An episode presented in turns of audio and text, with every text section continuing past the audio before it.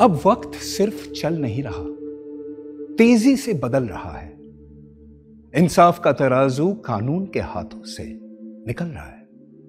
अब दुनिया सही, गलत, अच्छे, बुरे की खुद ही पहचान करेगी। अब मुंसिफ से उसका हक छीन कर सारे फैसले आवाम करेगी। अब सभी लोग सब कुछ जानते हैं, पर सबको करनी वकालत है। हर चौपाल पर मुकदमा चल रहा है। हर घर में अदालत है।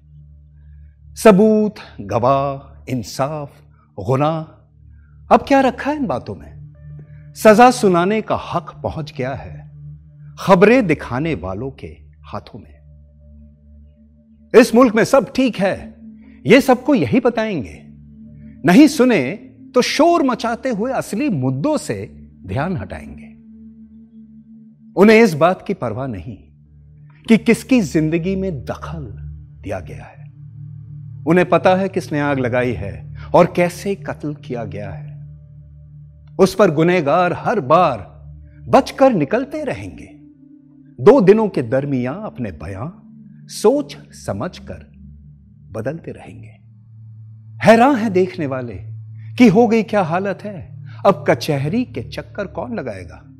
अब हर घर में अदालत है। ऐसे में ज़रूरी है कि हम अपने जमीर को ना धोखा दें। कानून के रखवालों पर भरोसा करें, उन्हें मौका दे। मौका दे कि सच क्या है। यह हम सबके सामने लाए।